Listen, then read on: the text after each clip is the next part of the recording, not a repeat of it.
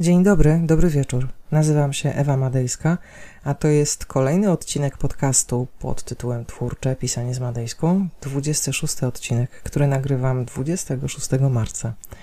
Zanim przejdę do tematu, opowiem o kilku ważnych kwestiach, które jednak wiążą się z tematem.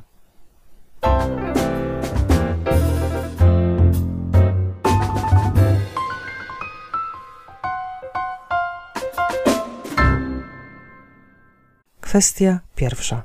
E, w szesnastym odcinku opowiadałam o dialogu.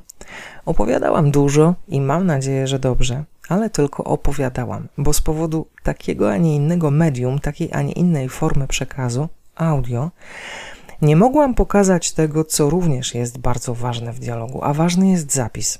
Kwestia formalna, zapis, czyli jego dialogu graficzna forma w tekście literackim. W swojej pracy z aspirującymi pisarzami i pisarkami, ale też w pracy redaktorskiej, widziałam wszystkie możliwe formy zapisu dialogowego. Naprawdę wszystkie i niemal wszystkie niepoprawne. I możesz powiedzieć, że to rzecz bez znaczenia, że sprawą zapisu dialogów zajmie się redaktor w wydawnictwie. No prawda, zajmie się. Taka rola redaktora. Jeżeli jednak chcesz, by redaktor po pierwsze nie zwariował od nadmiaru twórczej roboty, bo nie wszystko można zrobić przez zaznacz i zamień, szereg kropek zamykających kwestie dialogowe przed wtrąceniem narracyjnym redaktor musi wstawić sam.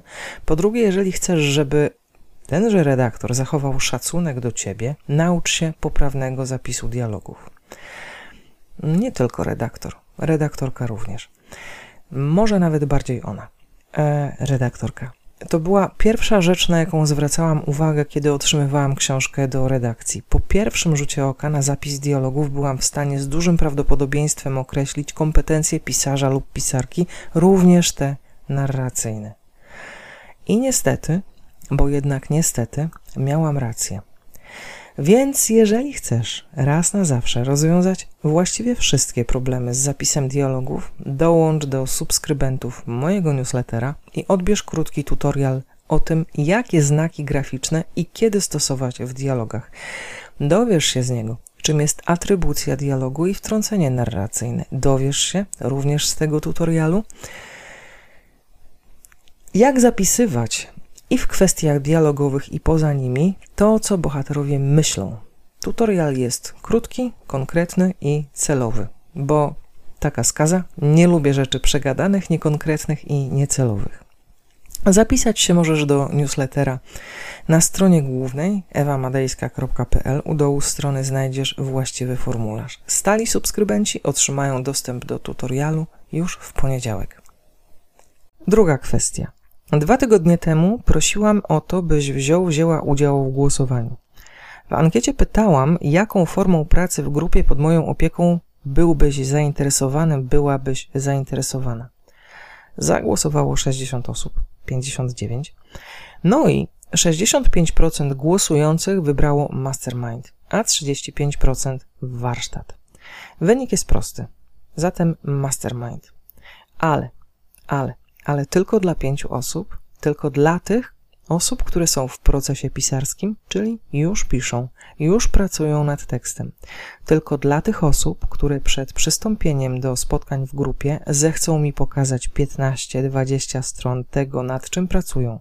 Tylko dla tych osób, które umówią się ze mną na 15-20 minutową rozmowę indywidualną. I tylko dla tych osób, które się zgodzą na warunki mastermindowe. Proste, ale jednak warunki. A podstawowymi warunkami są czas i przestrzeń na pisanie. Spotkania, to już wiem, będą się odbywały w godzinach przedpołudniowych. Rozumiem, że to nie jest dobra pora dla wszystkich i o to chodzi. Przedpołudniowa pora jest dla tych, którzy mają więcej swobody w zarządzaniu czasem, a ta swoboda i elastyczność są dla mnie pierwszą informacją o tym, czy znajdziesz czas na pisanie. Bo efektem trzymiesięcznej pracy ma być Twój maszynopis, może nie cały, chociaż chciałabym, ale duża jego część. Trzy miesiące to mało czasu, obiektywnie. Z drugiej strony wiem, że zupełnie wystarczy ten czas, wystarczą trzy miesiące, żeby uporać się z literackim projektem, pod warunkiem, że piszesz częściej niż dwa razy w tygodniu po 25 minut. W takim rytmie nie sprawisz się z celem grupy mastermindowej, na której będziemy rozmawiać przede wszystkim o tym, co się dzieje w Twoim tekście, w Waszych tekstach. Będzie trochę inaczej niż E, w grupie warsztatowej, w której do każdego zadania, opowiadania daje solidne uwagi i komentarze wraz z propozycją tego, co dalej, co warto przemyśleć i do jakiego fabularnego celu ewentualnie zmierzać. W grupie mastermindowej będę czytać, będziemy czytać wszystko, co napiszesz, napiszecie i nadeślesz, nadeślecie, ale bez uwag i komentarzy. Bo to jednak nie warsztat. W procesie pisarskim nie zawsze chodzi o warsztat. Czasem chodzi o to, co dzieje się w tobie. I na rozmowy na ten temat również będzie przestrzeń. Będziemy pracować wielopoziomowo, wielowątkowo, wielowymiarowo. Cel natomiast jest jasny. Twoja powieść. I jeszcze jedna informacja. Mm, no właśnie, bo nigdy wcześniej nie prowadziłam podobnej grupy, chociaż mam doświadczenie duże w pracy z grupami, ale nie z takimi. Będę w związku z tym uczyła się trochę mechaniki E, trochę dynamiki e, takiej grupy i dlatego pierwsza edycja Mastermindu będzie miała naprawdę promocyjną cenę. Nigdy więcej takiej ceny mieć nie będzie. Myślę, że około 9 kwietnia zacznę rekrutację. Zobaczę, jak to działa. A warsztaty? Szczerze mówiąc, myślałam, że to właśnie warsztaty zwyciężą. No ale nie tym razem, może jesienią. Chciałabym, ponieważ to właśnie warsztaty, moje warsztaty, dają wszystkie narzędzia niezbędne do samodzielnego twórczego działania. Więc jeżeli chodzi o warsztaty, będziemy w kontakcie. Po trzecie, wreszcie, możesz się zapisać na listę oczekujących na podręcznik o tym, jak napisać wystarczająco dobrą powieść. W tym podręczniku otrzymasz warsztatowe właśnie narzędzia, które pozwolą Ci przejść przez podstawy procesu pisarskiego w indywidualnym rytmie. Jestem zwolenniczką zwięzłości i konkretów. Taki też będzie cały e-book i prawdopodobnie jednak wydanie papierowe w bardzo ograniczonym nakładzie. Dlatego opowiem w nim tylko o tym, co najważniejsze, bo nie potrzebujesz wszystkiego na początku pisarskiej drogi. Na wszystko przyjdzie czas. Nie chodzi o to, byś dostał, dostała całą wiedzę o teorii kreatywnego pisania, z którą tak naprawdę później nie do końca wiadomo, co zrobić, jak ją zastosować, w którym miejscu, co jest ważne. Dostaniesz to, co działa i to, czego naprawdę potrzebujesz na początku. Cała reszta to szczegółowe wariacje na temat podstawowych narzędzi. Cała reszta, ale najpierw poznaj podstawy. Bonusowym elementem tego workbooka, bo jednak workbooka, będą ćwiczenia, które ułożą się, a właściwie nie, nie ułożą się, ja je ułożę w spójną całość. Po przerobieniu, to nie jest dobre słowo, ale niech zostanie. Więc po przerobieniu całego działu wraz z zadaniami powinieneś, powinnaś mieć gotowe co najmniej jedno małe opowiadanie. No ile będziesz pisać? No a zapisać się możesz na stronie głównej ewamadejska.pl. Znajdziesz na niej przekierowanie do właściwego miejsca, do miejsca zapisów. No i tyle spraw i rzeczy najważniejszych. A teraz do tematu, który, jak wspomniałam, integralnie wiąże się z tym długim wstępem do dzisiejszego odcinka. Otóż ktoś, kto doskonale mnie zna, zapytał mnie ostatnio, mm, dlaczego właściwie piszesz? Zadał mi to pytanie ktoś, kto wie o mnie dużo, bardzo dużo, a ja nie spodziewałam się takiego pytania od tej osoby. A ani od tej osoby, ani w tym miejscu zawodowego życia, w jakim jestem.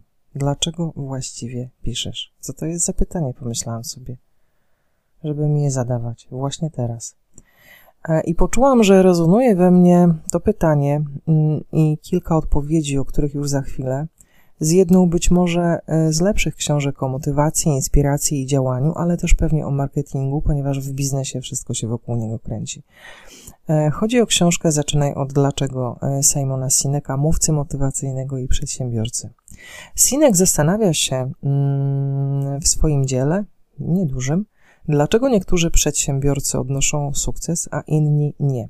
Przytacza wiele przykładów większych i mniejszych biznesów i to jest ciekawe, a czasem zupełnie nieciekawe dla kogoś, kto tak jak ja jednak podejrzliwie podchodzi do marketingu, zwłaszcza w wydaniu słynnego Gary'ego Wajnerczuka. Ale Sinek. Sinek pisze o tym, że każdy, kto prowadzi biznes, powinien zadać sobie trzy pytania. Co, jak i dlaczego. I chciałabym te pytania, co, jak i dlaczego, przełożyć na naszą działkę, na kreatywną działkę. Za pytaniem co kryje się pytanie o to, co piszesz, jaką fikcję literacką tworzysz albo chcesz tworzyć, w jakim gatunku i co cię tak naprawdę wyróżnia spośród innych piszących w tym samym gatunku albo podobnym. W pytaniu jak, dla odmiany, kryją się narzędzia pisarskie, krótko mówiąc, twoje rzemieślnicze kompetencje, w których nie ma żadnej poezji. Jest kreatywność, ale nie ma żadnej poezji, ani wielkich tajemnic. Jest za to kilka zasad i czysta logika struktury tekstu literackiego. W pytaniu jak kryje się również pytanie o twój pisarski habitat, o to, czy masz czas na pisanie, czy masz przestrzeń na kreację. W pytaniu dlaczego kryją się motywacje oraz intencje. I to z nimi tak naprawdę musiałam się zmierzyć, bo co i jak było dla mnie, wciąż jest raczej oczywiste, ale dlaczego niekoniecznie. I mierzę się z tym pytaniem e, do dzisiaj, już drugi tydzień, ponieważ nie udzieliłam odpowiedzi na to pytanie. Nie udzieliłam, ale udzielę jej teraz. Mm, I to będzie bardzo osobiste i ostrzegam, odrobinę telenowelowe. Najprostsza odpowiedź byłaby taka, mm, że nie umiem robić nic innego, ale to nieprawda. E, bo umiem e, robić inne rzeczy, bo oprócz pisania e, mogłabym dzisiaj stawiać na przykład strony na WordPressie, mogłabym zawodowo zaglądać w karty Tarota, mogłabym układać panele podłogowe, tak, bo to też umiem robić, w ostateczności, ale naprawdę w ostateczności mogłabym uczyć polskiego w szkole. Ze wszystkiego byłyby pieniądze. Druga odpowiedź mogłaby być taka, że piszę, bo umiem pisać, bo znam warsztat. I tak czuję, że byłaby to odpowiedź prawdziwa, być może tylko dla mnie, bo może ty masz inne zdanie o moich książkach, ale mm, ta prawdziwa odpowiedź byłaby płytka, bo samo rzemiosło to jednak trochę mało. Ono jest ważne.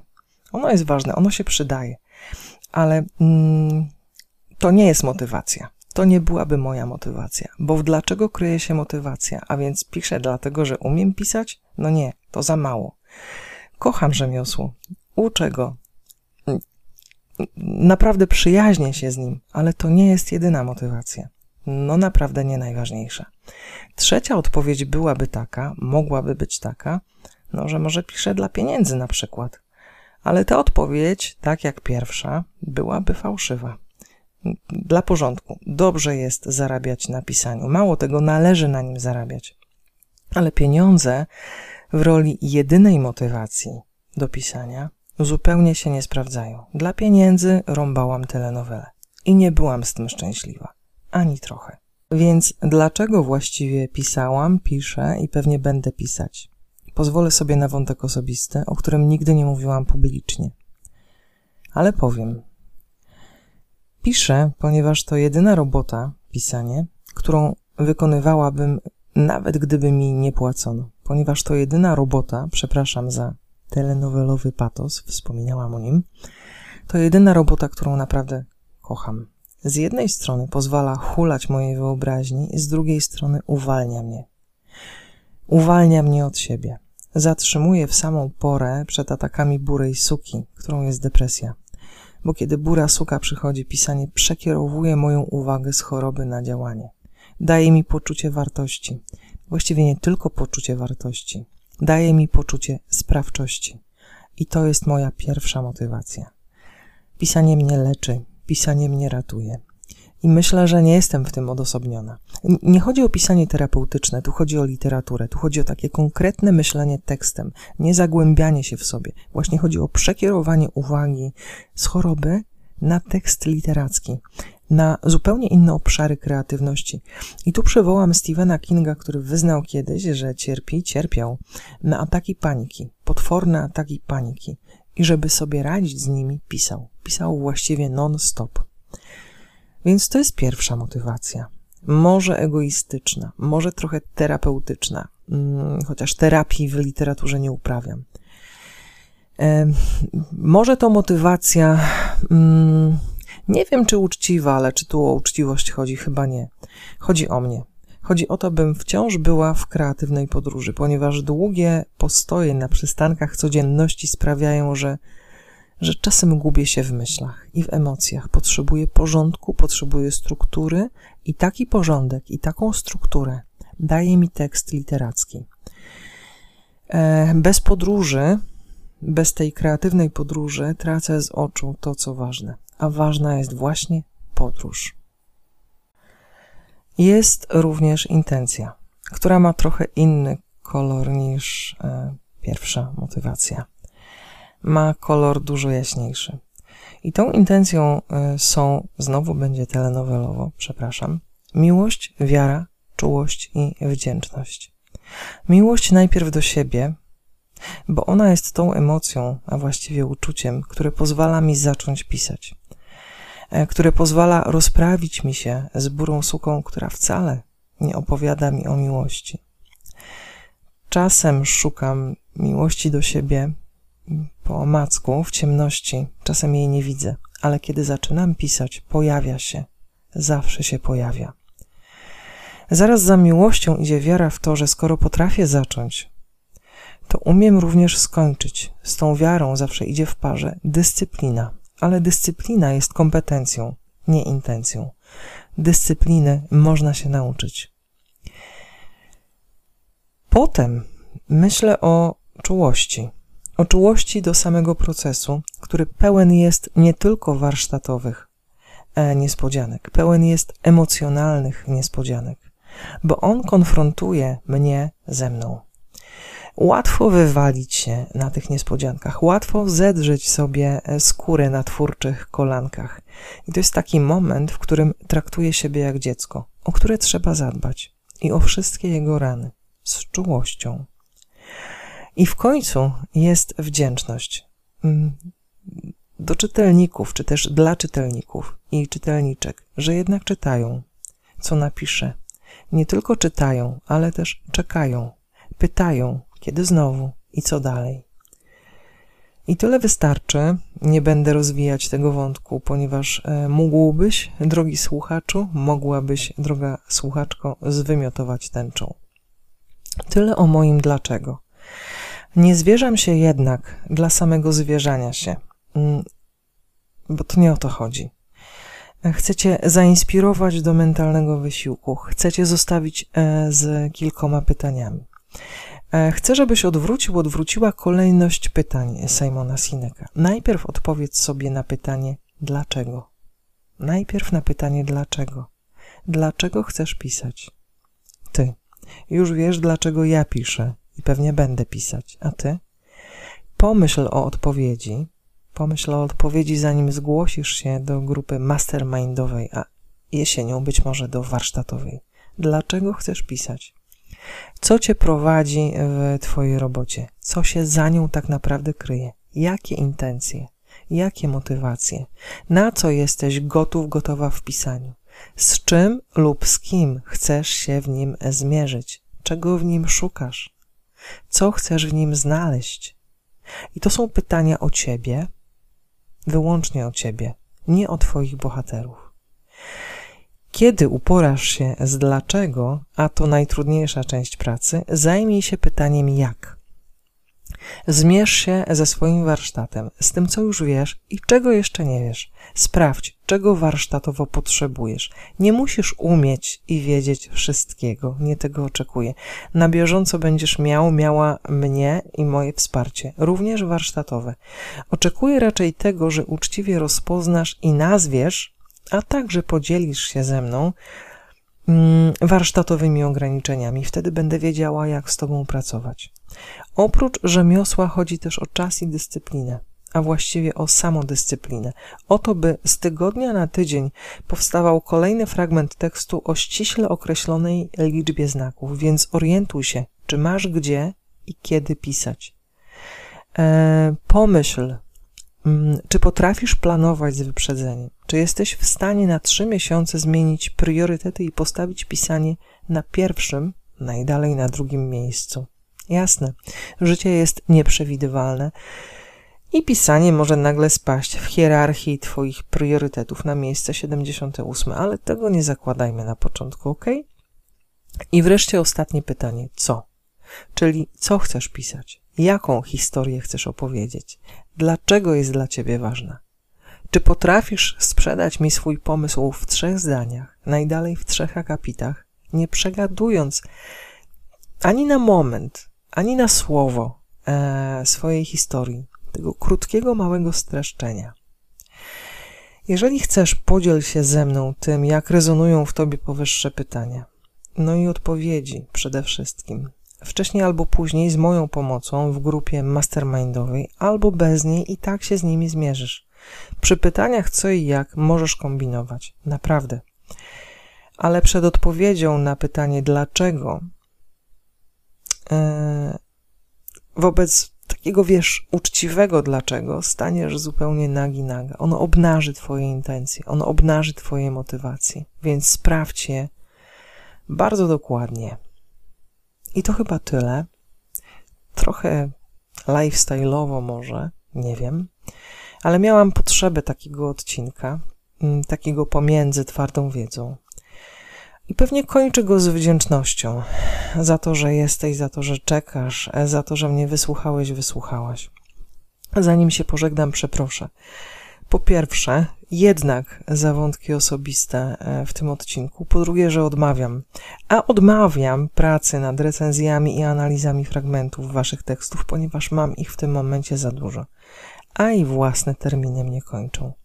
Jeżeli jednak masz pilną sprawę, zapraszam na konsultację bez analizy i recenzji, chociaż prawda jest taka, że nawet przed konsultacją bez analizy i recenzji proszę o pięć stron tekstu, żeby ogólnie się zorientować, w czym czy też z czym możesz mieć problem.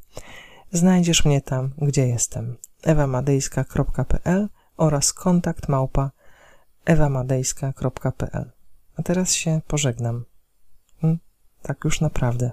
Do widzenia, do usłyszenia, dobranoc. Hmm, I jeszcze jedno, chyba muszę zmienić mikrofon. Mam wrażenie, że ten, no, że coś się z nim dzieje. Nie podoba mi się. Dobranoc.